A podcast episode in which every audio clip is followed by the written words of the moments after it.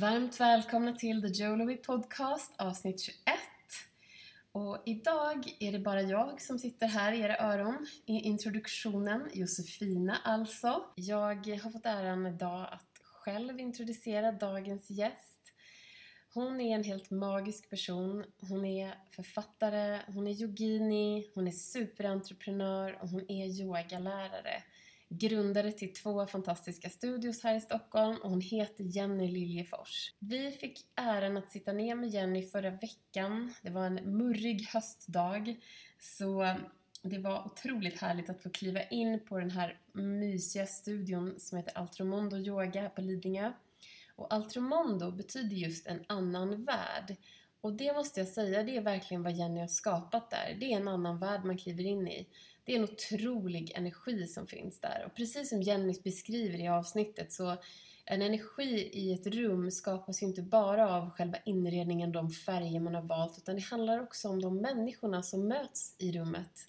Det människorna gör där och just de här yogastudiosarna där vi gör mycket yoga, vi gör andligt arbete, det blir en väldigt speciell, nästan helig plats. Det satte också tonen lite grann för vårt samtal. Vi pratar väldigt öppenhjärtigt alla tre och Jenny beskriver och berättar väldigt fint om sin resa, hur hon hittade till yogan och hur hon tog yogans hjälp att läka ett tidigare trauma som hon upplevde i tonåren. Hon har också utvecklat en speciell yogaform som hon kallar för healing yoga och som hon också skriver om i sin bok Healing yoga som hon använder i bearbetning av posttraumatisk stress det är också allmän vanlig stress, utbrändhet, andra trauman du varit utsatt för. Um, så det är väldigt intressant att lyssna på det här och eh, få hennes input kring hur yogan faktiskt kan hjälpa oss bearbeta trauman. Vi pratar också om kalla bad, som Lollo älskar. Vi pratar om hormoner och yogans effekter på hormoner och faktiskt de fysiska rörelsernas effekt på hormonerna i kroppen. Vi pratar också om entreprenörskap. Det, vill vi ju, det älskar ju vi att prata om. Så vi frågar Jenny en massa frågor hur hon har tänkt och hur hon gör och vilka utmaningarna är nu, särskilt under den här pandemin som vi alla befinner oss i. Att bedriva en yogastudio nu är ju en helt annan sak än vad det var innan pandemin såklart. Vi pratar om hur det är att vara yogalärare och hon ger oss bästa tipsen för yogalärare ja, det är bara det här och mycket mer. Så jag ska inte prata mer nu utan varsågoda, här kommer Jenny. Enjoy!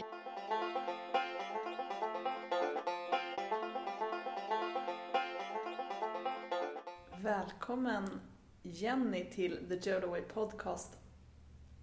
Jättekul att vara här. Men tack så hemskt mycket. Det är väldigt roligt att vara här med er. Vi sitter ju på kanske världens mysigaste yogastudio. Ja, faktiskt. Altromondo Yoga på Lidingö. Mm. Med Jenny Liljefors. Mm. Och bara njuter än så länge. Mm. Det, det, är någon, det är en otrolig magi här inne, måste vi säga. Det som vi sa när vi kom in också, att de färgerna du har valt, det är, det är så harmoniskt. Ja. Det, är så, det är som att man går ner i varv bara genom att kliva in genom dörren här. Exakt. Ja, men det är väldigt viktigt. Mitt ledord sådär när jag eh, vill skapa någonting eh, för community är ju Shri. Och Shri betyder ju skönhet på sanskrit. Mm.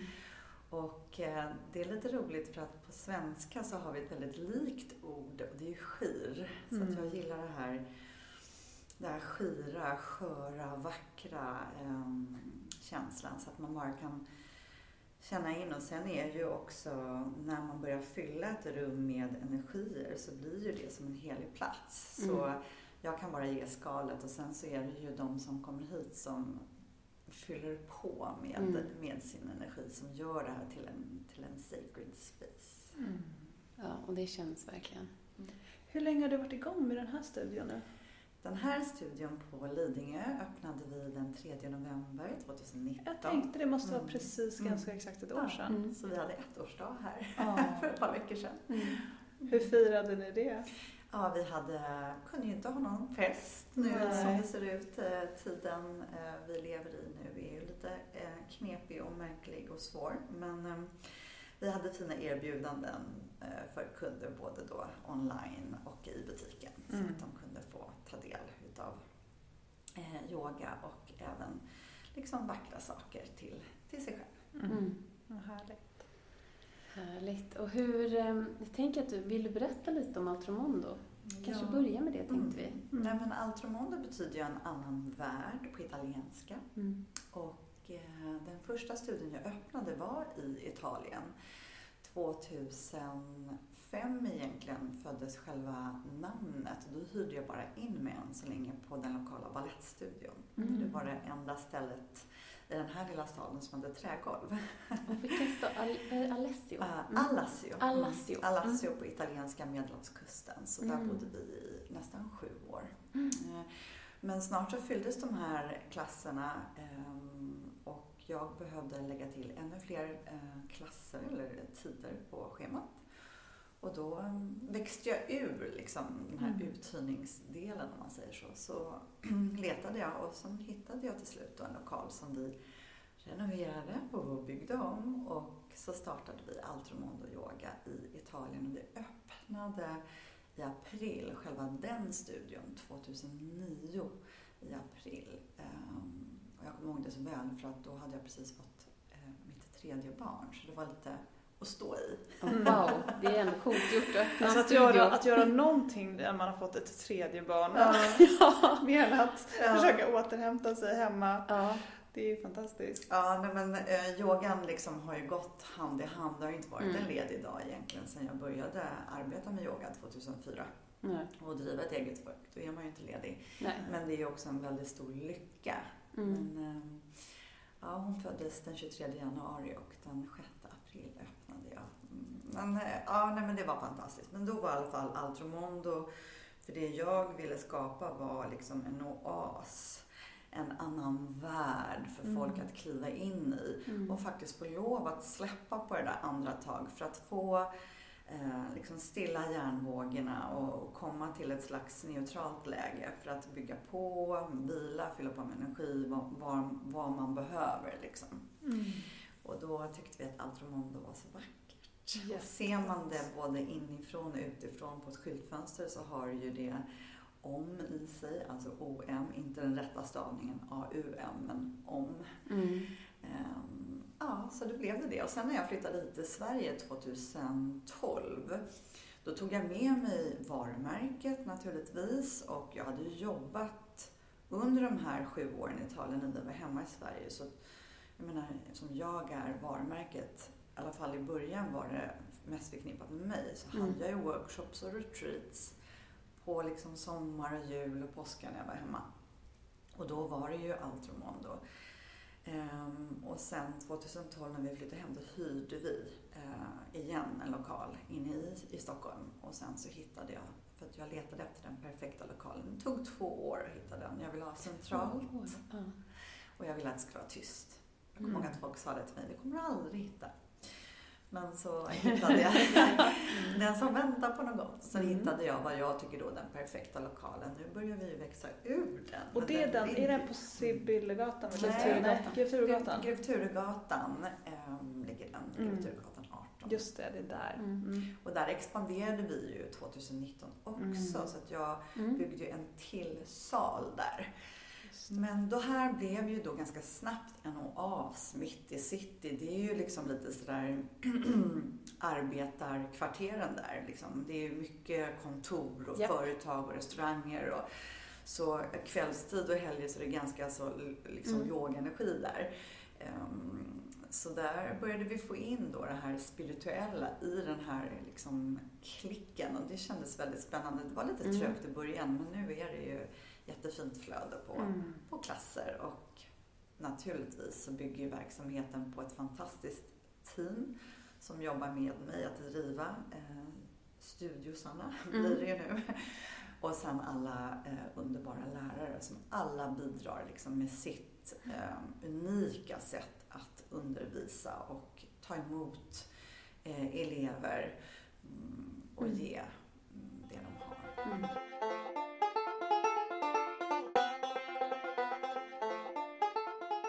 Hur många är ni? Alltså hur många anställda har du idag? Men fast anställda så har jag runt 10 personer. Wow. Ja, och sedan så är det ju lärare, yogalärare tror jag att det är runt 35, 40 någonstans Mm. där. Ja. Vilken, vilken, vad du har, det, vilken grej du har skapat liksom. ja, det här är ju, vi är så intresserade av det här för att vi själva, men vi har liksom hoppat på någon slags entreprenörsresa själva. Jag sen ganska många år tillbaka och du sen ett år tillbaka ungefär. Mm. Och det är så spännande tycker vi och jag tror att våra lyssnare också tycker att det är väldigt spännande att höra hur, mm. hur gör man, hur bygger man upp någonting och det är så mm. härligt att höra när det liksom går så här bra och när det finns en sån här fin plats som du har skapat och det du har liksom tio anställda. Det, det tycker jag är så coolt. Men det handlar nog om att eh, dels ha tålamod och sen har jag ju vuxit organiskt. Ja. Mm. Jag har ju egentligen aldrig lagt pengar på dyr marknadsföring såsom kanske annonser i dagstidningar eller reklampelare och så vidare. Eh, dels har jag inte funnit den budgeten, men sen är det inte riktigt det jag tror på. Utan jag tror på att man säger, jag har varit på ett ställe och så mun till mun-metoden. Mm. Den tar ju längre. Mm. Och jag vet med mig, och det kommer säkert många känna igen när de lyssnar, de som jobbade med mig i början, det var många tomma klasser. Och mm. Jag kommer ihåg att vi satt, och framförallt då de som liksom var lärare, att gud Jenny, hur ska vi göra? Nej, men du har tålamod nu. Mm. Och liksom jag betalade ut den där lönen och det kanske kom en eller två. Men så småningom så byggdes det på. Mm. Och bland annat en sak som jag eh, var så envis med att vilja ha på schemat. Det var ju kundalini-yoga. Det tickade ju tomt. Speciellt i den här eh, ska jag säga, platsen utav Stockholm. Mm, ja. eh, kundalini-yoga är ju en, jag menar, det är ju en, en yogatradition som har funnits egentligen längst skulle jag säga. Men just på den här platsen i den här storstaden så, så var det liksom inte eh, känt och kanske lite underligt mm. skulle jag säga. Oh ja. eh, så det tog lång tid. Men nu är ju det, skulle jag säga, de klasserna som nästan går bäst. Det är mm. helt fantastiskt. Intressant. Ja. Och det bygger ju naturligtvis på läraren, mm. men också att, att jag vågade liksom bara vila i vad jag trodde Verkligen. på. Och det där handlar ju naturligtvis om ekonomi, att mm. kunna vara tålmodig och vila i det man tror på. Det handlar ju om att man måste kunna ha en ekonomi att göra det. Så det förstår jag. Mm. Äh, och det är ju där det kan vara svårt. Nu hade jag förutsättningarna att kunna göra det. Mm. Äh, så om man inte har ekonomi så kanske man kan försöka på något sätt titta på det först. Hur kan jag ha liksom ett kapital som jag kan luta mig lite tillbaka på? Um, för att låta det byggas lite mer organiskt mm. och sen kanske då återbetala eller ja, hur, man, hur man... Men jag tror att det, mm. det är en, en viktig sten i, mm. i mitt, hur jag bygger mm. mitt företag. Men också kan jag tänka mig, just när man ska öppna någonting så, så kan det säkert vara väldigt lockande att man vill liksom brassa på med den här perfekta lokalen och man kanske tar på sig väldigt mycket kostnader som man inte nödvändigtvis måste. Jag tänker just på att låta det växa, att göra sig sitt namn och skaffa sin kundbas. Att, precis som du säger, hyra in sig någonstans till att börja med mm. och kanske börja en, ett, en liten sal med få ja. ett litet antal och sen låta det växa på det sättet. Mm. Ja, jag vet ju inte hur många gånger jag har åkt från plats till plats med min bil och burit tunga mattor och mm. filtar och block och in och ut och sen så har man börjat hyra och så har man varit där och man har fått rigga upp för klassen och sen efter klassen så går ju eleverna men då kanske man är kvar en hel timme till för att man ska liksom rigga tillbaka till då vad det där var rummet, mm. gym eller ett konferensrum eller någonting. Så att det, eh, ja, det är ju många liksom slitiga år men då är det ju hela tiden passionen mm. i det man gör. Att jag älskar det jag gör, jag brinner ju för att se den här um, liksom blicken i ögat hos eleven efter en yogaklass. Mm. Det är det som får en. När man kan hjälpa till att liksom återväcka det ljuset som den personen som man har framför sig. Det är ju magiskt. Mm.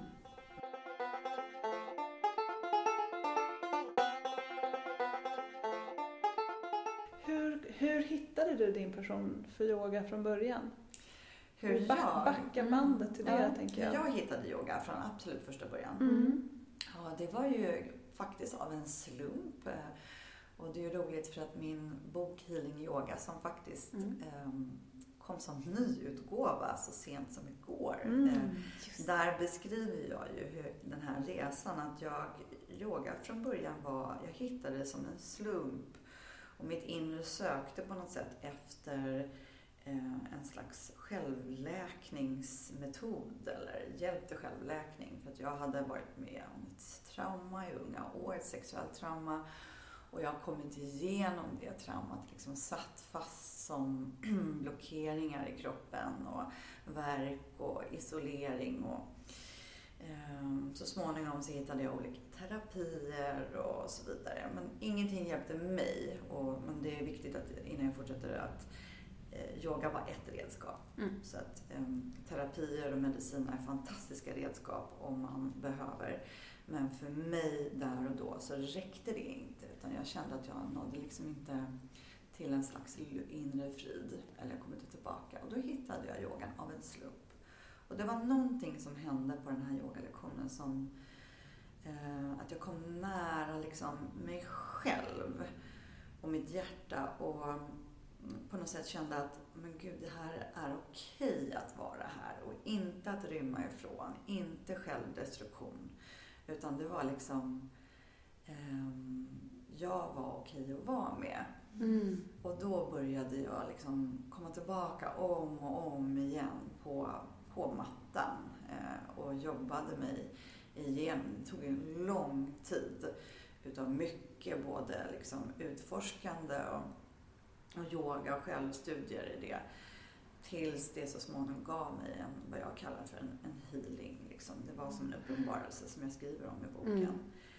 Mm. Um, och där och då så var jag på något sätt fri ifrån den här kättingen som hade hållit mig ner. Och då bestämde jag mig att jag ska dedikera mitt liv till yoga och började liksom utbilda mig i yoga och började ganska väldigt snabbt in på att hålla klasser och prova. Och, men jag som person har alltid varit den som folk har vänt sig till när de vill berätta hemlisar eller fråga om saker. Eller liksom nästan som en så terapikompis när vi mm. var mindre eller yngre. Och ja, men även idag privat så många tycker om att prata med mig. Jag har liksom den den gåvan att jag verkligen kan lyssna och, och, och även kanske då se ur andra perspektiv. Mm. Men när du hade det här, du gick på det allra första yogapasset och du kom in till och kunde liksom komma nära dig själv och ditt hjärta som du så fint säger. Var det, det, det låter ju väldigt varmt och liksom mysigt och behagligt men var det också smärta ja, i det? Det var det ju. Varje möte var ju eh, tufft mm. liksom, och lite läskigt. Så att det handlade ju om att eh, gå med små steg och öppna lite i taget. Men, mm. men med hela den här yogan så återbyggde jag ju ett mod som hade blivit helt från en sekund till ett annan när man var med om det här sexuella traumat, när jag var med om det, så slogs ju det bort. Modet, mm. det försvann ju. Mm. Men hela självkänslan liksom, gick ju i spillror och, och bland annat då modet. Och modet tror jag bor i hjärtat. Mm. Man, engelska så är det courage liksom. Mm. Och hjärta på franska är cœur. Ja, så att det liksom det, jag tror att modet bygger i ett, ett, ett um, helat eller helt hjärta. Mm. mm. Precis, och det kan man ju inte hela om man inte Nej. öppnar upp det. Om Nej. det är stängt, om man har byggt murar runt det, Nej. då kommer du ju inte in i det så du kan hela det. Och för, för, för, mig har yogan också varit mycket det, att öppna upp kring hjärtat. Liksom. Mm. Att bara så här, mm. Och det är ganska häftigt också. Nu, Jossan är ju, du är ju yogaexperten av oss två. Jag har yogat ganska mycket genom åren, periodvis ska jag säga. Mm. Men det som jag tycker är så fantastiskt är oavsett hur det är liksom fysiskt och hur det känns i kroppen så har jag alltid, det som jag tycker är så underbart med det är den där känslan, oftast på slutet, när man nästan blir, alltså man blir så, eller jag blir så otroligt emotionell mm. alltid, mm. eller för det mesta. Att man kan bli ledsen eller nästan fnittrig eller vad det nu är. Mm. Men det blir ju verkligen en så otroligt och det är ju häftigt för det får du ju all, det får du inte av annan typ av träning på det sättet. Nej, man kan få det tycker jag när man står exempelvis vid en soluppgång eller mm. solnedgång. Det blir, allt blir mm. så sant, det är så verkligt. Mm. Eller kanske vid du, ett annat viktigt event liksom. När man mm. helt plötsligt bara får höra att någon har fötts eller när någon har dött. Alltså det blir som en, mm. det blir som en öppning liksom även om det är smärtsamt, det här, men man kan få, man kan få den här närheten, den här direkta liksom, Mm. rekylen in i hjärtat ehm, på, på vissa andra lägen. Men där efter yoga, när man ligger i den här vilan, det är ju som ja, men öppna en kran. Liksom. Mm. Mm. Det är lite grann som den här förundranseffekten som är så otroligt inne att prata om nu. Jag vet att det är det är lite Maria Borelius eh, sköter barn kanske i Sverige. Men att eh, det är en, den här hälsosamma effekten i att känna den här stora förundran just vid Mm. kanske en solnedgång eller en vacker, otroligt vacker utsikt eh, eller att se sina barn sova eller höra den här symfonin eller vad det nu är som man går igång på. Det är lite Mm. snarlikt. Mm. Ja. Det är där man hamnar i det där läget Mm. fast man kan komma dit på olika sätt. Ja. Mm. Exakt. Som är så otroligt välgörande. Mm.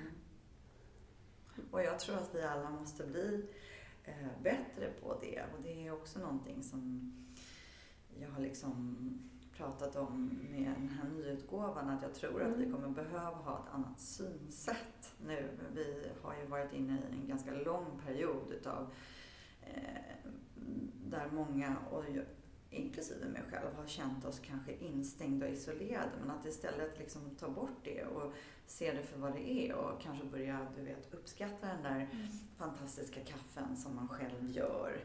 Eller den där hembakna kakan, liksom en tugga, en klunk. Liksom. Mm. Eh, Att sitta och titta på hur löven faller. Mm. Ehm, och inte, att inte känna sig instängd utan mer känna att jag är här. Liksom. Man ser det som ett tillfälle, Mm. Ja, tillfälle och även en, en en möjlighet. En möjlighet, det var det jag sökte precis. Mm. En möjlighet eh, att vara nära. Och Jag menar, jag vet ju bara efter den här sommaren, det är så många som har kommit tillbaka till mig på lektioner och sagt att "Men det har varit min bästa sommar. Mm. Mm. Jag behövde inte flyga och flänga. Barnen behövde inte det. Vi liksom gick promenader, vi badade i alla olika väder. Vi, eh, vi, vi såg liksom saker vi inte sett. Man var ju på ett och samma ställe. Så att, ja. Det är så intressant att människor nästan, vi är så uppe i allt att vi behöver nästan en ursäkt eller tillåtelse att inte göra så mycket. Mm. Alltså det är som att vi nästan söker någons permission att Mm. så här, stanna upp. Och nu fick vi det.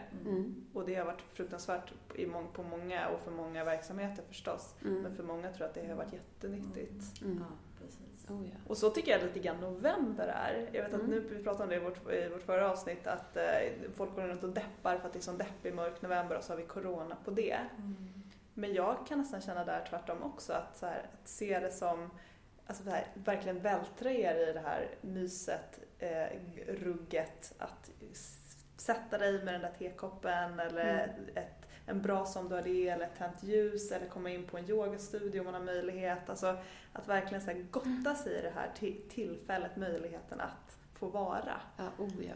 Jag har ju tagit novembertillfällena till att bada. Jag badar ju kallbad. Så att jag tar mig, sen- senast som igår kväll, Mm. det, var, till och med lite Men badar du utomhus? Ja, Ja. precis. Jag var faktiskt nere och badade i lördags också. Så det, det är ju verkligen någonting som är gratis. Ja. Det är, ger en helt fantastisk då, den här känslan, förundran, Ja. den här kicken man får efteråt. Och Ja. Det är magiskt. Så att ehm, till den som lyssnar så uppmanar jag att ehm, vänta inte till imorgon utan ta eran baddräkt, en handduk att stå på, för det måste Ja. man när det är så kallt, Yes. och sen en till handduk och bara ner och doppa er. Och doppa er två gånger, för andra gången är det liksom bara helt fantastiskt. Den har jag fortfarande inte testat. Jag kör Ja. en gång och i ganska länge. Ja, Men jag ska säga i lördags när jag körde, då var det, då var det riktigt, då hade jag inte badat på en månad. jag vet, Eh, lördags Då också. var det kallt. Eh, Men det var häftigt för jag verkligen stod och skrattade på bryggan efteråt. Mm. Precis det där liksom nästan Mm. bubblande fnittret Ja. som bara är ren skär lycka. Det blir som en Eh, rush liksom Ja. efteråt. Ja. Men jag måste testa att hoppa i en andra Ja, gång. gör det. Gud vad häftigt. Härligt. Ja, nej, ta vara på november. Exakt. Ja men njut av november. Ja, verkligen.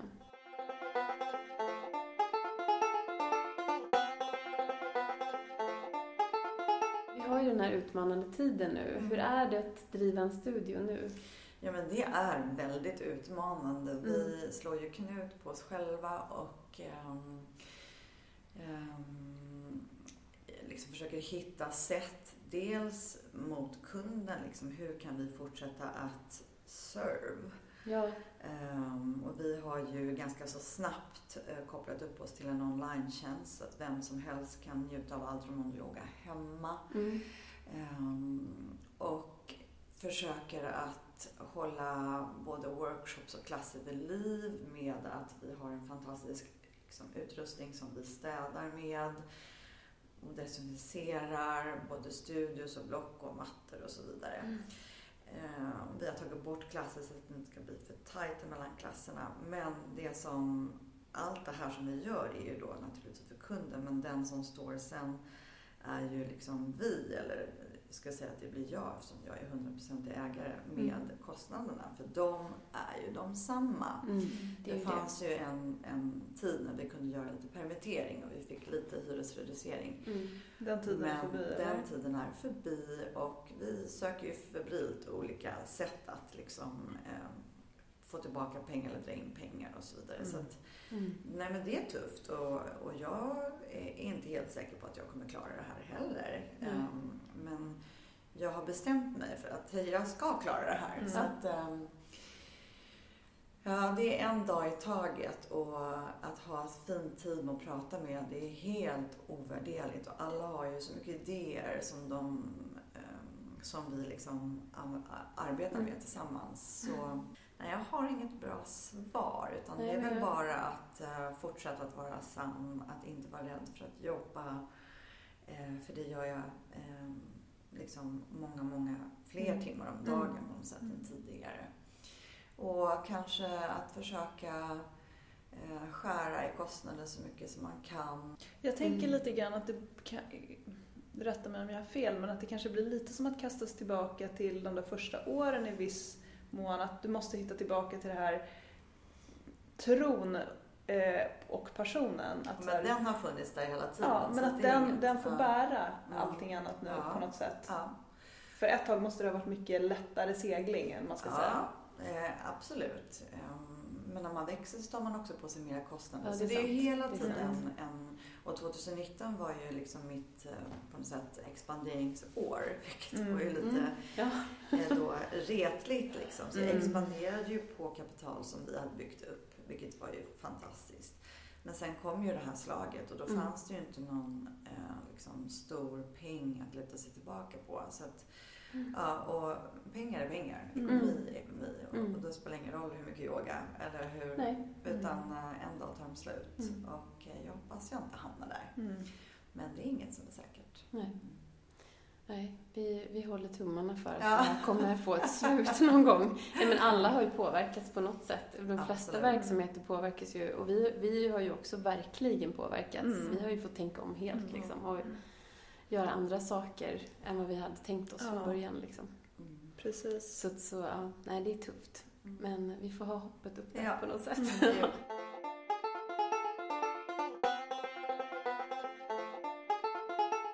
När du började med yoga, vilken yogaform var, var det Anusara-yoga du hittade Nej, direkt? det var inte allra första gången Anusara-yoga. Utan, eh, utan jag eh, började på yoga så var det, eh, jag ska säga så, att det var ashtanga-yoga. Ja. Eh, och det var också den första utbildningen jag gick. Mm. Där jag blev ashtanga-yogalärare. Vilket var väldigt fint för man fick prata mycket om den åttafaldiga vägen mm. och yogasutras. Kan vi inte bara göra en liten, liten, för de som lyssnar som inte är så bevandrade i mm. yoga, vad är ashtanga-yoga?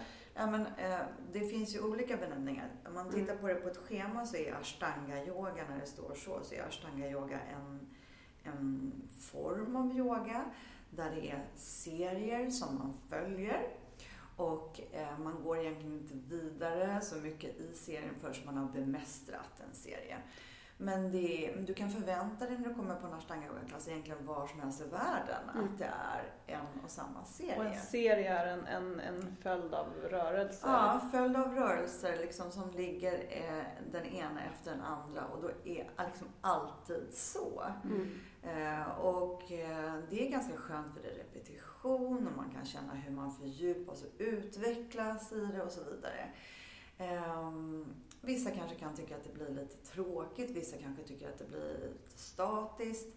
Ashtanga yoga kanske inte är så mycket eh, filosofi under själva lektionerna. Det är ju en väldigt fin filosofi bakom all yoga naturligtvis. Mm. Men ashtanga-yogan är ju byggd på en, en, person som har liksom fått yogan till sig, skapat de här serierna. Mm.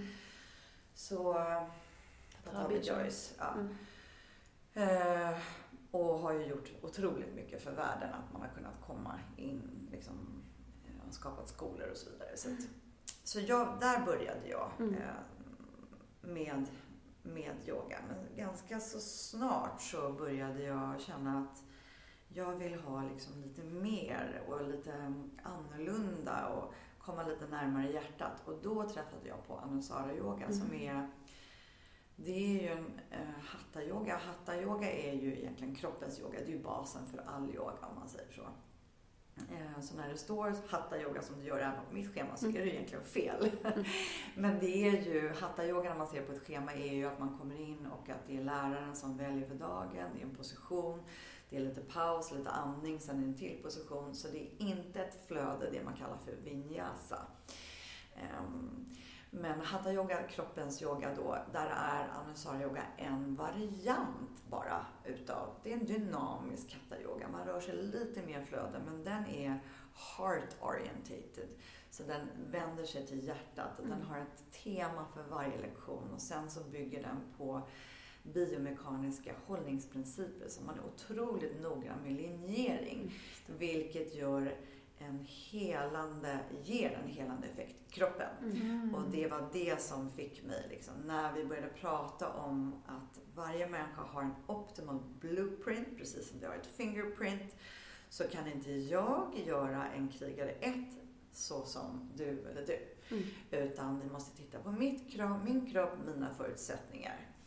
Och där tyckte jag det var otroligt spännande. Så då utbildade jag mig under många, många mm. år i den här formen utav yoga. Och det är den som liksom allting bygger på egentligen. Jag är ju Anusara-yogalärare. Mm. Min gravidyoga bygger ju på den här ja. liksom, linjeringen eh, som faktiskt är väldigt viktig när vi är gravida. Mm. Um, men även min yin-yoga, även min restorative yoga, även min yoga nidra.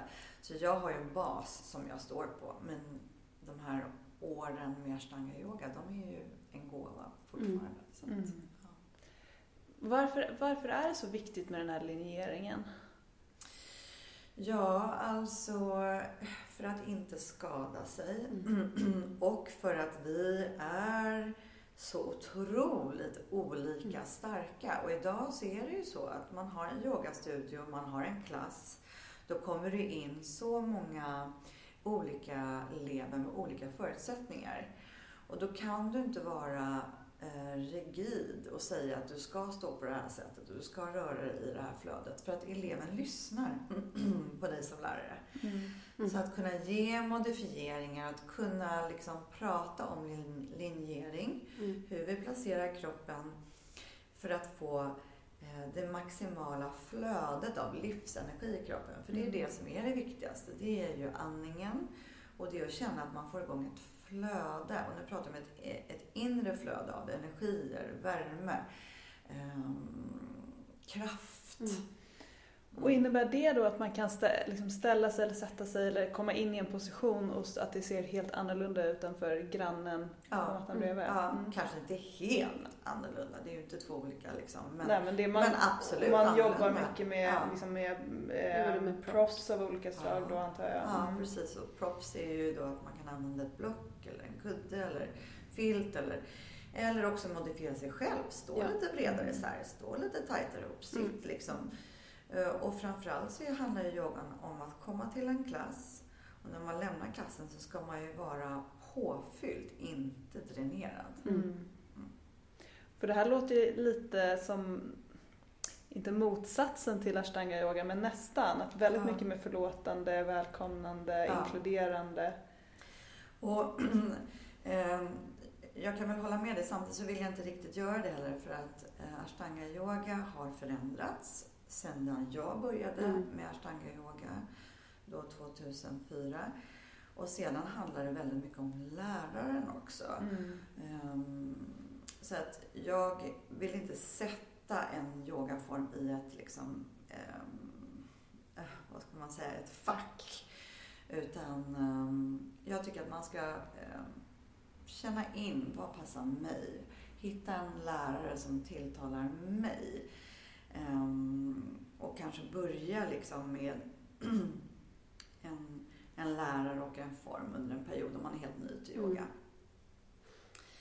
Så ehm, jag tror att olika yoga har olika fokus och sen när man har så som jag har ett schema så kan det också vara, när jag var på 75 minuters stanga yoga igår med Mm. en, på, min, på min studio med en kvinna som håller den som är helt fantastisk. Och det är ju bara så skönt. Man går in, man gör den här serien, man vet vad som Mm. kommer. Man släpper alla tankar. Eh, Det blir som en meditation motion. Så, Mm. mm. Mm. Mm. Ja, det är verkligen det positiva med ashtanga-yogan. Mm. Och jag, men jag måste bara fylla i där att jag har också upplevt att den har förändrats mycket. Och min, den läraren som jag gick för hette Naomi Grossin och hon, vi använde oss också jättemycket av block så hon var också jätte, vi var jättenoga med att man alla har sina in, egna förutsättningar. Mm. Ehm, så att alla kan inte rent det kan ju vara att skelettet är så olika att du Ja. kan inte, alla kan inte sitta i lotus liksom. Jag kan ju inte göra det efter att ha hållit Nej. på i, jag menar, av och på i tio år. Ehm, så så kan det ju vara. Men yoga är ju evolution. Mm. Och yogan evolveras för att vi är på mattan. Ja, Det är precis. så det är. Gud vad Mm. fint sagt.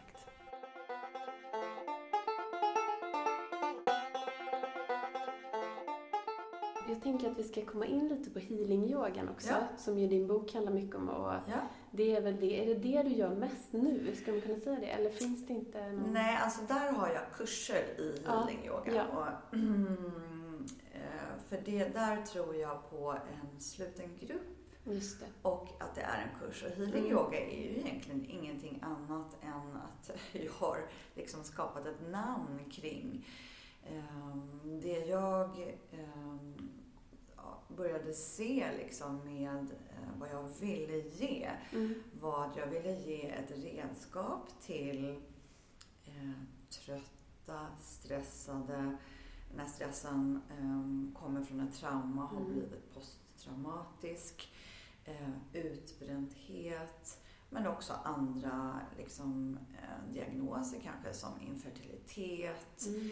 eh, eller andra problem man har, PMS eller klimakteriebesvär eller vad det kan vara. Mm, att ha då yogan som ett redskap, som ett slags terapeutiskt redskap Mm. till att läka. Men ett utrymme, ett rum, en timma, en och en halv eller vad det nu är, där du inte behöver fokusera på problemet i sig. Utan du fokuserar på de negativa effekterna problemet har givit. Mm. Såsom hämmad andning, blockeringar i kroppen, stelhet, ehm, isolering, eh, svårt att vara stilla, svårt att röra sig och så vidare. Mm. Och det är det som är så fantastiskt. Att du kommer till en, en grupp, du kommer till en, en plats. Du behöver inte tänka på ditt problem, du går bara in och arbetar Mm. effektivt med de här negativa effekterna i kroppen och efteråt får en release.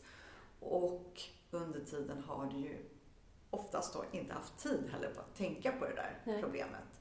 För är man inne i posttraumatiskt eh, stresssyndrom, då lever man att leva med, med liksom trauma eller ett Mm. post, eh, posttraumatiskt tillstånd. Det är otroligt uttröttande och dränerande. Mm. Så det ger väldigt mycket tillbaka. Mm. Så boken är byggd på min historia, hur Mm. jag hittade yoga som självläkning och hur jag sedan med alla de här liksom, olika utbildningarna jag har gått hittat ett sätt att kunna arbeta terapeutiskt med yogan. Eh, för att mm, minska de negativa effekterna och höja harmonin i kroppen och välbefinnande. Och sen kan det här ta dig kanske då till en känsla utav läkning. Mm.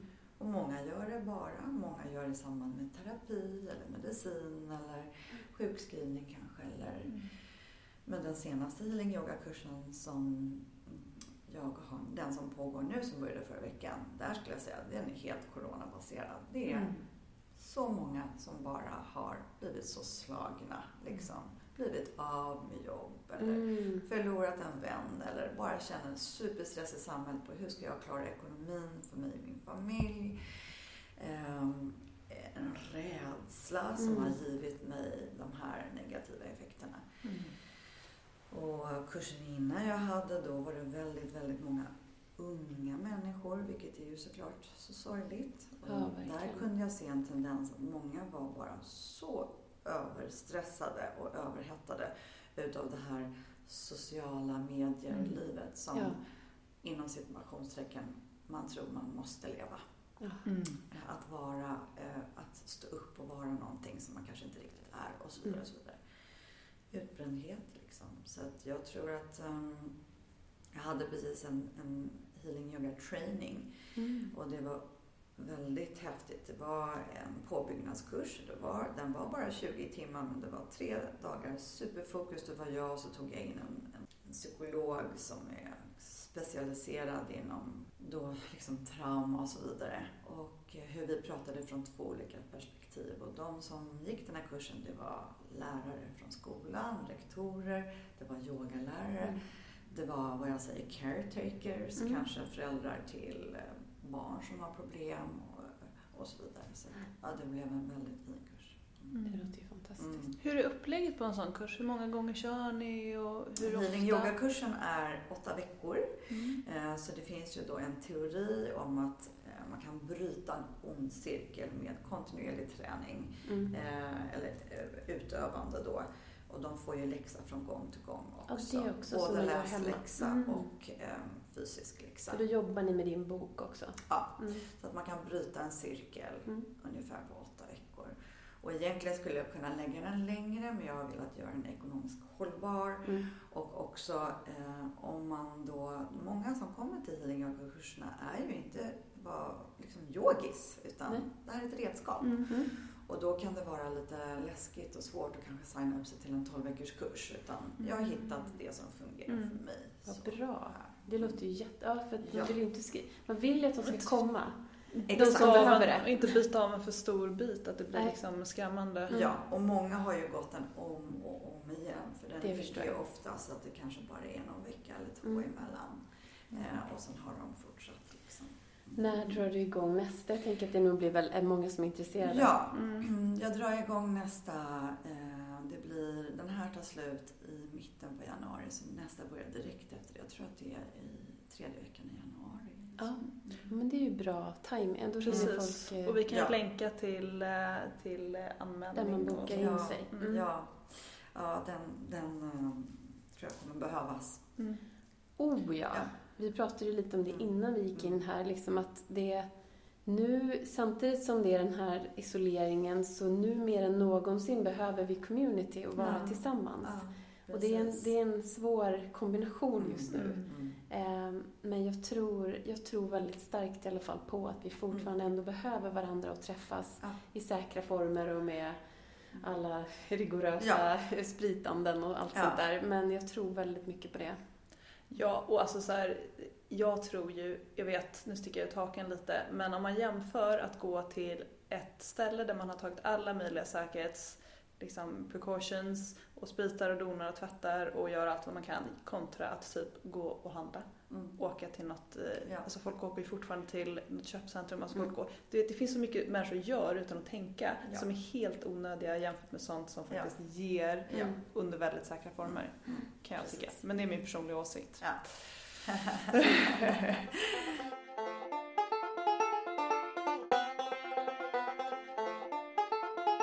lyssnade på en, eh, en annan podd med dig där du pratade om vikten av förlåtelse. Ja. Vad det gäller att kunna släppa, alltså kunna läka Ja. sig själv. Ja. Vill du prata lite om det? Jag tycker det är så, Ja. det var fint och kändes så sant. Ja, nej, men det var ju, och det, det var ju det som hände under min lilla den här uppenbarelsen kan jag säga. Efter Mm. då eh, många liksom, yogatimmar så var det det som eh, kom till mig när jag satt efter en praktik. Just då råkade jag vara på ett retreat och det kom som, ja det var som en uppenbarelse, det var som ett silverregn. Jag kan inte förklara men Mm. jag satt i meditation och så var det som om det liksom regnade silver ner på mig. Och eh, så kom det upp som en skylt framför mig där det stod eh, då forgiveness. Mm. Retreatet var på engelska så det var ju ganska naturligt att det kom. Jag hade Mm. varit väldigt, och då jag bodde i Italien då så det var det, det språket jag jobbade med, engelska och Mm. italienska. Och det var bara en, jag ska säga, det var som en, eh, man får som en örfis, man vaknade till Mm. och så, men gud det är ju det är ju såklart det det är. Och då började jag liksom botanisera och studera liksom forgiveness och förlåtelse. Och jag kommer ihåg Nelson Mandelas uttryck då när jag studerade så hittade jag hans uttryck och det är forgiveness liberates the soul. Mm. Mm. Som jag sen då har snott utav honom. Lånat. Lånat, snott. Forgiveness liberates the heart. Mm. Och det är ju på något sätt så att om inte jag förlåter så den som mår sämst utav hela situationen, det är ju jag. Mm. Det ligger hos mig. Sen eh, kan man ju inte bara, nej men det är okej, för- jag förlåter dig för det. eh, Liksom, utan det måste ju vara en, en djup liksom, inre känsla av forgiveness. Och i det här fallet var det att förlåta mig själv. Hur jag hade bestraffat mig själv genom åren. Hur jag hade valt att, eller valt, jag hade, jag hade inga redskap till att kommunicera vad jag hade varit med om. Men också en förlåtelse till alla de som inte såg hur dåligt jag mådde. Mm. Som jag var, eh, kan man säga, omedvetet kanske besvikna på. Varför Mm. är det ingen som ser hur dåligt jag mår? Och också förlåtelse till själva, själva liksom eventet eller händelsen. Det var så starkt. Ehm, det behöver man kanske inte alltid komma till. Det kan vara svårt att förlåta eh, liksom något. Mm. Men liksom att förlåta, att komma till forgiveness, förlåtelse kring en situation och hur, hur man själv har varit i den. För mycket utav trauma, eller ehm, ja, trauma definis, definieras ju som när man hamnar i en situation man inte har valt eller kan påverka. Så kommer det ofta skuldbeläggning och skam. Och det jag kunde göra här var att börja arbeta med att liksom ge tillbaka skammen. Så eh, min liksom skam blev eh, förövarens skuld. Mm. Att jag gav tillbaka den. Där måste jag, ehm, och du behöver inte svara om du inte vill, ehm, för det var ju en fruktansvärd händelse som jag förstår som du blev utsatt för Ja, ehm, när du var liksom väldigt ung. Ja, 15. Eh, Och de här personerna som, som utförde det här övergreppet på Ja. dig och du säger att du har kunnat då kanske förlåta till och med dem. Mm. Har du varit i kontakt med dem på något Nej. sätt alls? Eller visste du vilka de var? Nej. Nej. Utan jag var ju i ett annat land och eh, det var ju människor som, det hände då, ehm, det var ju liksom ett sexuellt övergrepp. Eh, Det hände då, jag såg dem aldrig mer igen. Mhm. Det liksom, eh, inte ens om jag letade skulle jag kunna hitta dem. Så att, eh, nej, utan det var väl på något sätt att se dem framför sig Mm. rent mentalt och bara Mm. Jag, jag gav tillbaka liksom min Mm. skam fick bli deras skuld. Mm. Jag har inte med den att göra längre. Nej. Och hur det kunde bli liksom lent i hjärtat när jag förlät. Då, då blev det så enkelt liksom. Att, men gud, jag har varit så arg och allt det här. Det här icke-förlåtande, det har ju bara gjort illa mig själv. Det tar ju väldigt mycket energi att, att bära på det. energi. Mm. Väldigt mycket energi. Men, men det måste ju bearbetas och det måste ju finnas någon slags liksom relevans i förlåtandet också. Man kan ju inte bara göra saker Nej. och sen säga förlåt eller Nej men det är eh, ju om och igen. Utan, ehm, ja, eh, det, det är komplicerat men ehm, också väldigt viktigt. Mm. Mm. Och yogan var också då för dig, om man går tillbaka till din helande resa, kan, den hjälpte dig ju väl på många olika sätt. Ja. Jag kan tänka mig dels att öppna upp kring det som hade, alltså öppna hjärtat som vi pratade om. Ja.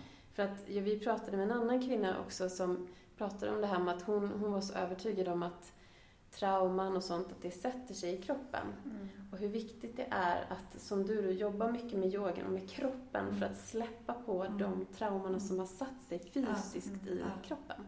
Och det sätter sig ju också såklart mentalt och runt hjärtat och på alla Ja. sätt. Men hur var det för dig fysiskt när du började? Vad, vad var de stora fysiska bitarna i ditt helande? Ja, det var ju hämmad andning. Mm. Så när jag började jobba med andningsövningar så var det ju som om det lossade liksom isflak. Ja. Och det gjorde ju naturligtvis ont Mm. och det kom väldigt mycket tårar som bara kom och Mm. kom och kom. Men det är också det som är så skönt med yogan, att du går in och så kan du låta tårarna komma utan att behöva dissekera dem eller värdera dem eller döma dem. Bara låt dem komma och så bara låt dem liksom rinna Mm. av dig. Ehm, och sen naturligtvis liksom stelhet i kroppen. Men jag menar, när man hamnar i ett läge så är det ju saker som händer i kroppen så, som gör att du ska kunna överleva det här traumat. Du vet, dina försvarssystem slås på. Som man säger på engelska då, fight or flight. Och det finns ju även freeze. Mm. Och det är det som ofta händer i post, eller förlåt mig, i um, sexuella eh, trauman är ju att man kommer in i det här freeze. Det vill Mm. säga att eh, för att du inte ska påverkas eh, liksom fysiskt, mentalt så sätter kroppen dig i ett försvarsläge där du går in i ett helt enkelt ett orörligt tillstånd där du bara släpper och eh, nästan kommer ur din kropp. Mm. Ehm, och det är ju inte jag som bestämmer utan det är ju liksom hormonpåslaget och sen våra eh, uppe i hjärnan då, amygdalan och eh, hippocamus. Det är ju Mm. två stycken liksom center som, det här skriver jag då mycket Mm. om i boken, eller inte mycket, lite, jag vill skriva mycket mer men Mm. Ja. redaktören sa det, nej vi måste liksom hålla det på en, eh, på en, en normal nivå. Så. Mm. Men det här, de här eh, liksom, centrarna i hjärnan slås, slås ju ut deras huvudfunktioner och eh, arbetar då eh, Mm. mindre effektivt. Mm. Så det här är ju liksom reaktioner som händer i kroppen. Men om man inte vet det så bannar man ju sig själv. Varför gjorde Ja. jag ingenting? Mm. Jag minns ingenting. Varför kan jag inte prata? Ja, jo, men det är ju för att hippocamus som tar hand om och lagrar information, den slogs ut. Så du kan inte veta om det har börjat, vad som hände att det har slutat. Mm. Och det är det som är en väldigt viktig information att få. Mm. Ehm, för då blir man så här, jaha, Mm. okej, men då förstår jag. Mm. Och det man kan göra med yogan då är ju dels att eh, sänka eh, de här försvarssystemen, att nästan slå ut dem så att vi kan börja fungera normalt. Vi kan arbeta med att stabilisera, eh, neutralisera och återbygga våra hjärnfunktioner med mindfulness, med meditation, med andningsövningar, med själva de fysiska positionerna.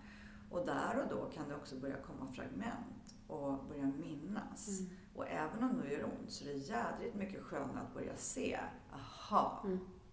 shit, det var så det var. Mm. Det är därför jag tycker det är så viktigt att man har papper och penna. Jag har gjort en skrivbok Mm. nu också som heter Mm. Healing You. Så att man kan få skriva och pränta ner. Att skriva ett flöde när man är inne i liksom som Mm. en yogiskt flöde utan att värdera eller döma orden. Du behöver inte ens läsa dem. Mm. Det kan bli en kod sen för dig när du återläser dem kanske vid ett senare tillfälle. Mm. Använder du den, skriv det när, ni, när du gör din Mm. kurs också? Yes. Mm. Gud vad fint. Ja, vi, länkar till, vi länkar till både boken, skrivboken och så kursen. Förstås. För jag tänker att det här är ju en kurs för, eller vad ska man säga, både kurs och bok för de flesta egentligen. Ja, och Alla jag, har ju mm. någon i sin närhet, om man inte själv har varit med om ett trauma, men Mm. många har ju varit med om trauman i, i mindre eller större former, men man har oftast någon i sin närhet åtminstone som har. Mm. Ja men precis och jag eh, så sent som igår eh, bestämde mig också för att lägga upp en eh, online, Mm. en healing yoga-kurs. Så att man då Ja, man kan fysiskt gå inte digitalt. behöver vara digitalt. Mm. Oh, vad bra. Ja. Det är jättebra. Och då kommer vi ju inte göra det med den formen som vi gör nu utan jag kommer ha en interaction. Det Mm. vill säga att jag kan se eleven och eleven, eller eleverna Mm. kan se mig. Så Mm. att det blir en lektion och sen att man kan liksom interact och prata.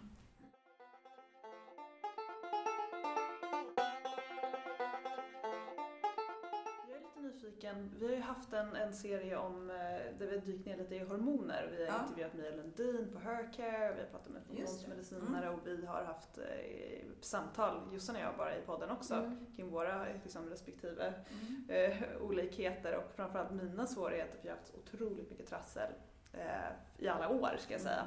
Eh, som fortfarande inte är lösta. Men, och du nämnde ju också eh, att den här healande yogan kan användas som ett verktyg där. Mm. Kan inte du berätta lite mer om det? Jo, men alltså eh, det finns ju ett, eh, ett flöde i boken som ehm, jag har döpt till alltså vid PMS och klimakteriebesvär. Och det är ju helt enkelt att man placerar kroppen i positioner och motpositioner för att få eh, ett större liksom, mm, eh, hormonproduktion, Mm, flöde ja. kring det. Så jag skulle säga att det är rent fysiskt Mm. hur vi placerar kroppen och hur man kan arbeta med det. Så att det är ju en hjälp på vägen. Mm. Och sen är det ju så att just i klimakteriebesvären är det ju många som får den här känslan av att de har ont i kroppen, stelhet, torrhet. All yogaandning hjälper ju oss att Mm. få slemhinnorna mer fuktiga, att vi liksom får en release i fascian Mm. och eh, att andas. Och också faktiskt att acceptera den goda och eh, fina energi och medicinkvinnan man faktiskt har eh, blivit Ja. utav alla dessa magiska år man har Mm. upplevt. Att se sig själv att nu kommer jag in i det här skedet, där har jag så mycket att förmedla. Mm. Och där tycker jag ju att de som har gjort Klimakteriepodden Mm. och eh, det finns ju även en annan yogalärare som har arbetat jättemycket med klimakteriet och gjort så s- bra arbete att liksom normalisera det här mera. Mm. Att det liksom inte är fult eller Oh, smutsigt nej. att vara i, i det. Som, som jag tycker när jag var ung. Eh, Mm. men klimakteriet det var någonting man absolut inte ville hamna i. Men, men nu kan jag se det mer att wow, det är helt fantastiskt. Det är nästan som vet, den gamla medicinkvinnan man vill leta upp i indiankulturen. Mm. Vi, vi har det. Ja. Kvinnor har eh, den här Mm. kunskapen. Men också, men nu pratar vi om det här med klimakteriet. Mm. Så att det, att det finns någonting vackert och vist och djupt, klokskap, eh, Mm. klokskapen. Ja, det är så fantastiskt. Vi pratade i förra podden om en bok som heter Wild Power Mm. ehm, av är två kvinnor som också har en eh, skola som heter Red School där de utbildar kvinnor i att följa sin cykel och sen så pratade de även om klimakteriet och då Mm. menar de att att vi kvinnor förbereds för den här nya fasen i livet då som kommer efter klimakteriet genom varje cykel vi genomgår. Mm. Och att det är en preparation för vad som komma skall när vi kliver in i den här otroligt visa, som du säger, medicine woman. Ja. Där vi då är liksom, vi har så mycket power att ge. Ja. Mm. Och det tycker jag var så vackert när de beskrev det så. Att liksom allting, det är en preparation för det. Och det är liksom inte att, det är inte som att man är på någon peak någonstans och sen går det ner för utan det går bara uppför.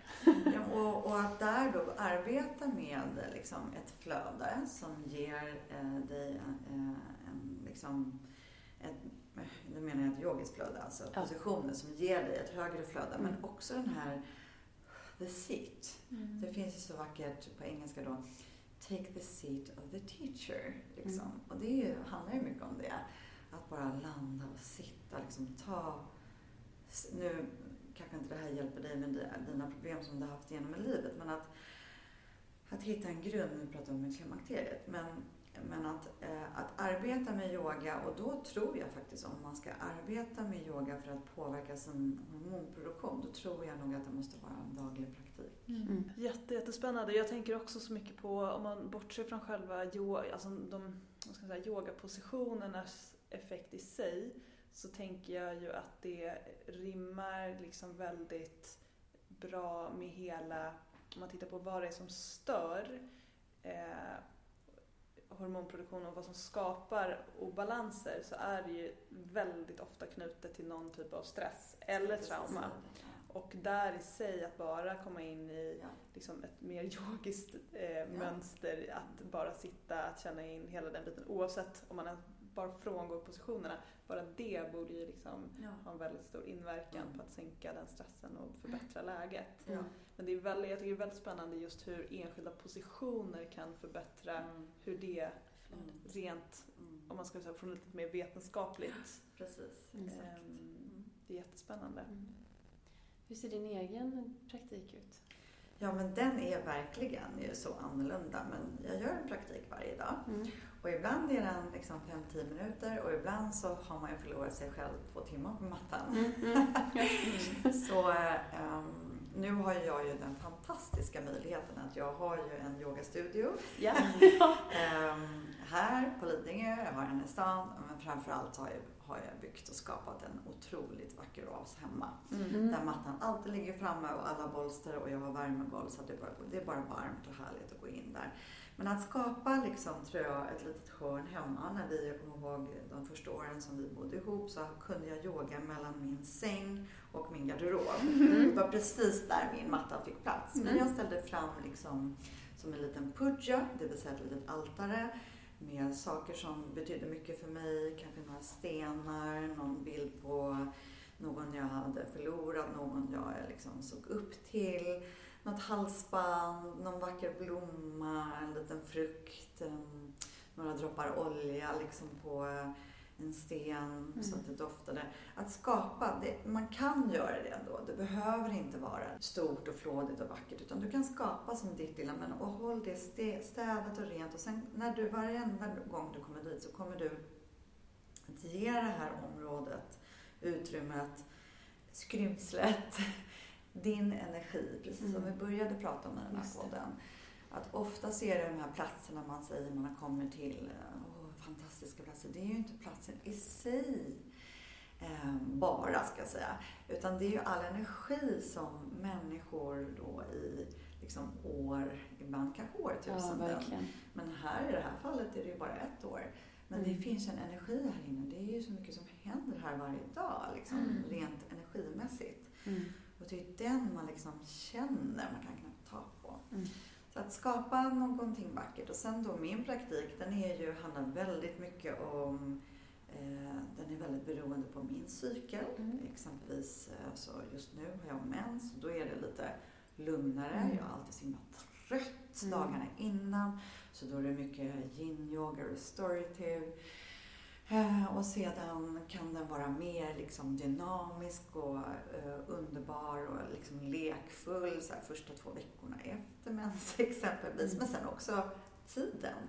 Ehm, eh, vissa liksom, perioder på året. Jag har liksom lite slöare praktik på, på sommaren konstigt nog. Jag har Mm. mer energi på vintern. Mm. Så på sommaren ser det mer, men det kanske också för att det handlar om att jag eh, har en period på sommaren när jag faktiskt är ledig och tillåter mig att vila. Mm. Så, ja. Men och jag lyssnar verkligen på vad jag behöver. Jag kan ha bestämt mig, idag ska jag göra den här dynamiska och så Mm. kommer jag till mattan och känner jag orkar inte. Då tillåter jag mig att bara lägga mig ner i kanske två, tre restorative och vara där. Mm. Så att vara tillåtande Mm. till det man känner att man behöver. Och att känna in vad man behöver, då måste man ju sitta ner och andas och lyssna in. Mm. Och det är ju väldigt, väldigt viktigt tror jag. Man känner, man sätter sig ner, man kommer in i andningen.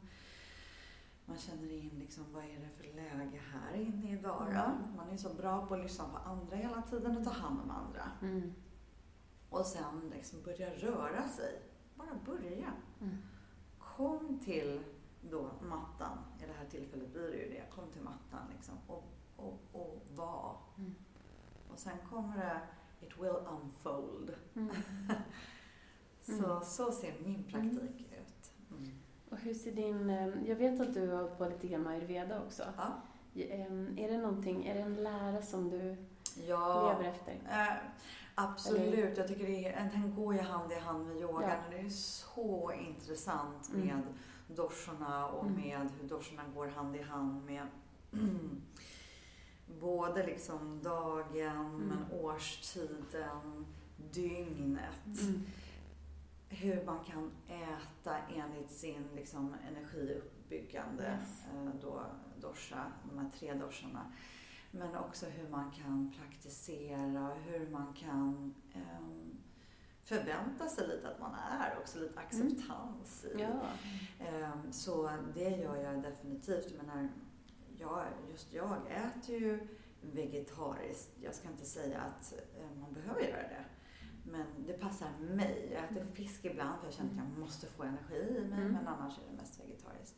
det passar mig. Det är Mm. ingenting som jag eh, liksom, eh, säger att man behöver göra. Utan man gör, ja, det har hjälpt mig personligen och jag väver in det både i mina böcker Mm. och i min, eh, i min eh, liksom, utbildning och när jag lär ut. Jag var ju också under en period ayurvedisk massör, eller jag är det, men jag utför det inte längre. Ja, okej. Ja, Mm. det är alltså all eloge till de som är massörer. Herregud, det är så tungt arbete. Ja, det är det. Det är ju helt fantastiskt att få ge och få ta emot, men det blev för mycket för mig. Mm. Det var, Ja, vad härligt. Vad, vilken, vad är din dominerande dosha? Vill du dela det? Ja, när jag, eh, när jag började med ayurveda så var jag ju helt obalans. Ja, ja. Min dominerande dosha är ju pitta Mm. och då var ju den i så obalans. Jag sprang ja den över... tog över handen. ja. Jag var arg, jag Ja. var liksom, hade en, en, en, liksom, en arg hy om man säger så. Röd och Mm. kunde vara finnar eller utslag eller eh, irriterad. Jag kunde liksom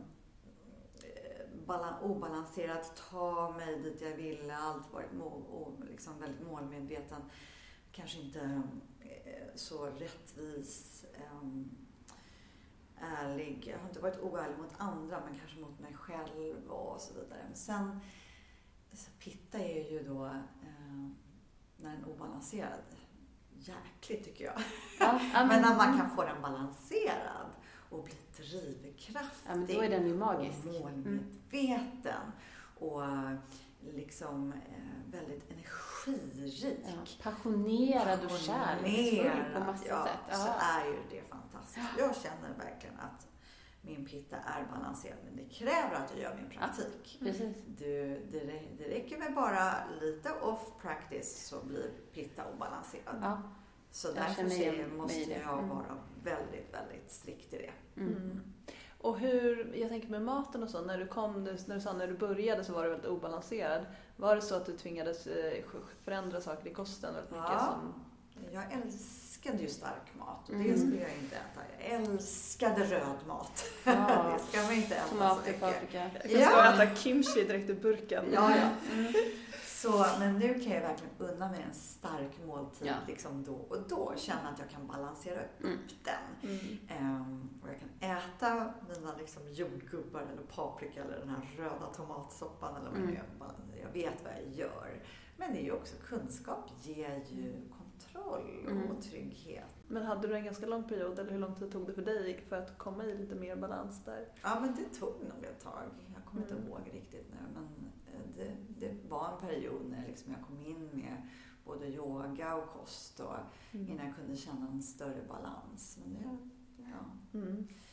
Ehm, jag, jag var inte heller guidad i det, utan jag, det var ju själv. Så jag kan tänka mig, kommer man till en kurs där man får mer redskapen med kost och med hälsa, med maten, med yogan.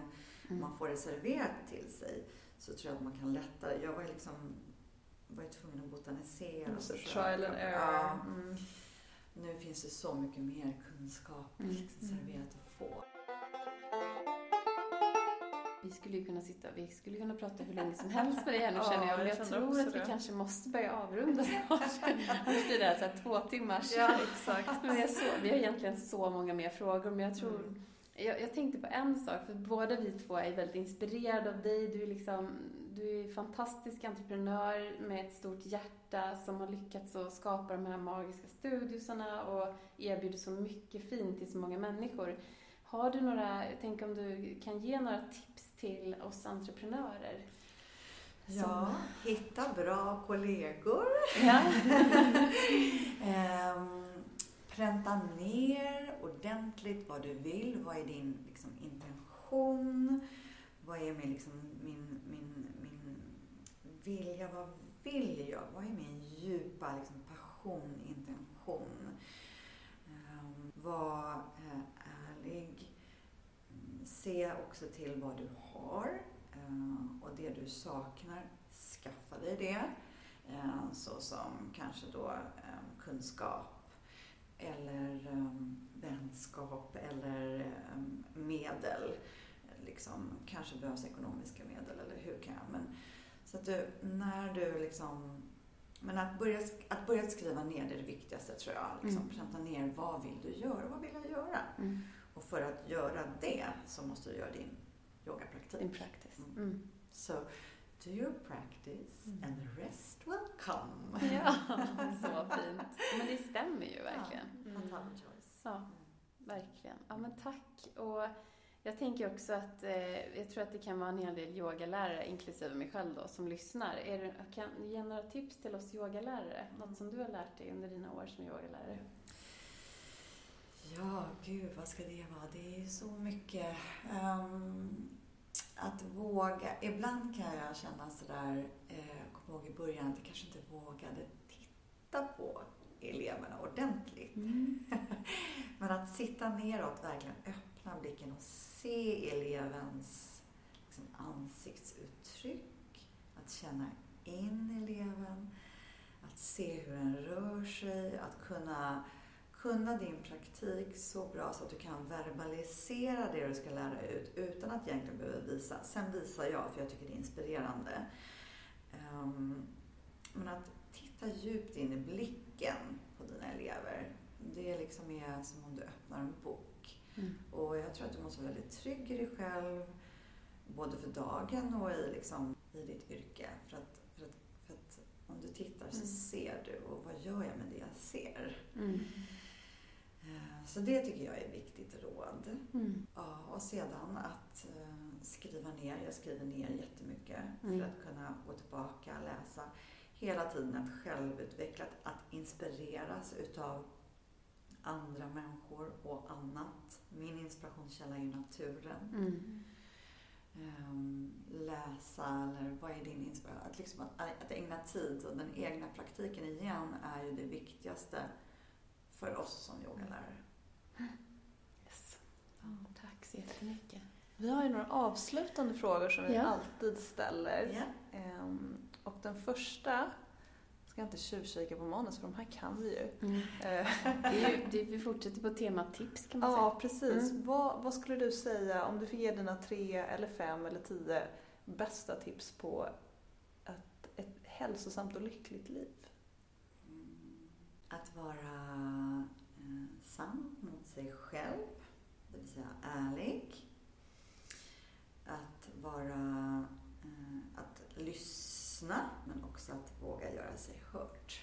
Verkligen. Ja. Jag gillar den sista. Den är lite osvensk. Mm. Den glömmer vi gärna bort. Ja. Men jag är inte svensk. Nej. Jag är född i New York, uppvuxen i London och bott i Italien. There you go. Du ser. Ja, there you go. Ja. Nej men vadå?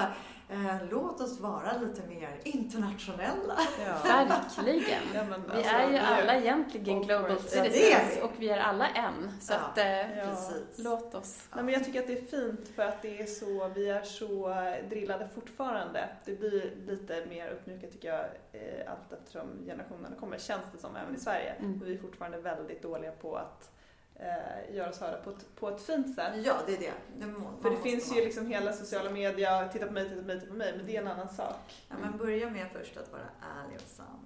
Mm. Och där blir det då såklart kärleksfull. Och sen lyssna in. Mm. Men sen, Mm. gör det hört. Mm. Mm. Och då kommer du göra dig hörd från ett sant ställe i dig själv. Liksom. Från ett mjukt Ja. ställe. Eh, och sen en annan fråga som vi alltid ställer är också om du har någon förebild. Har du haft någon förebild i livet? Det kan vara en bok, det kan vara en person som har inspirerat dig i din Mm. livsresa. Mm, Min mamma och min Ja. pappa är mina förebilder.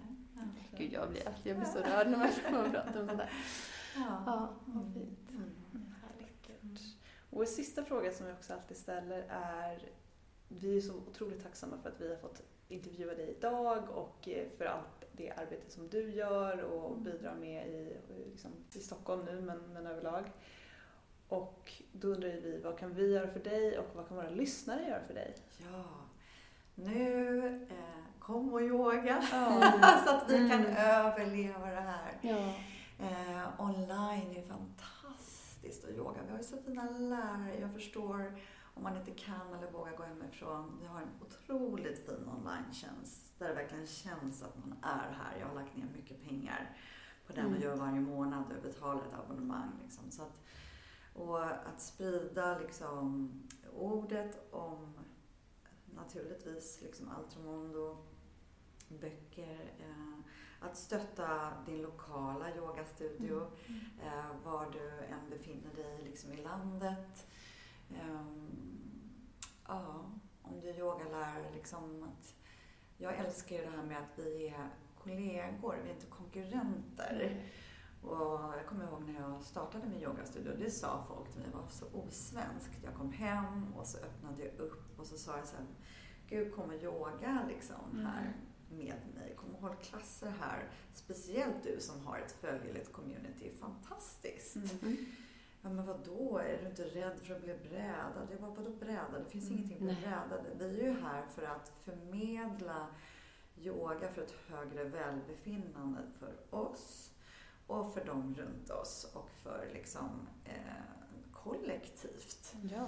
Så Men det Ja. handlar ju också om en tro på att det finns så att det räcker till alla. ja, Mm.